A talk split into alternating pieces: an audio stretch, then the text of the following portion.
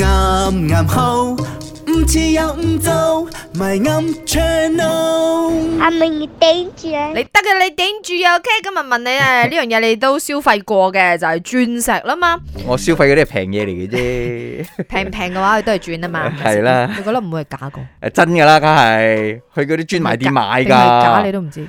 專賣店買嘅應該唔會假 OK，應該啩。咁樣嘅。咁對於鑽石咧，姐姐有少少心得啦。嗯即係有啲人咧求婚嘅時候會 go for a brand，有啲人會 go for stone。嗯即係如果你買粉色、粉藍色盒仔嗰只咧，啊咁佢嗰個牌子啊嘛，咁佢啲石咧即係同等嘅價錢咧，或者個石冇外邊有同一個價錢買咁靚嘅石，啊哈有啲人係專賣齋石，然之後自己再設計箱嘅。係整整所嗰以個，所以因為你帶上去嗰個 brand 唔 brand 唔緊要，對我嚟講啦。所以啊如果係同等嘅咧，即係一萬蚊就算啦，嗯我會攞一萬蚊去買石，而唔係一萬蚊攞去買隻粉藍色盒仔咯。哦，即係如果你睇你賣點石睇嘅啦話，你就愛情另外自己再加工嘅喎，係啊係啊係啊係咪先？咁咪有誠意咯，咁咪貴咯，嗯唔係下下講錢嘅。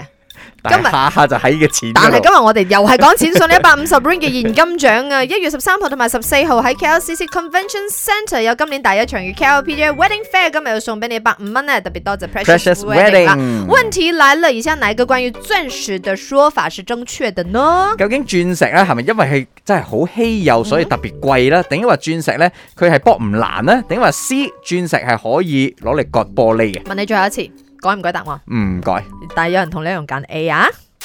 你有你 theory，沒有 guarantee。A、B、C 我揀 D 啊，唔係你識啲咩啊？答案是 A，因为贵，所以而且稀有，因为物以稀为贵。啊，你覺得佢語病喺邊度啊？因為龜所以私有，還是因為私有所以龜呢？吓？然後他要講那個什麼咩物以稀為貴 O K，啱講嘅鑽石咧，其實喺誒地球上呢個礦物咧係好多嘅，但係點解貴咧嗯咁？多啊賣到咁貴你啊？知咩貴冇？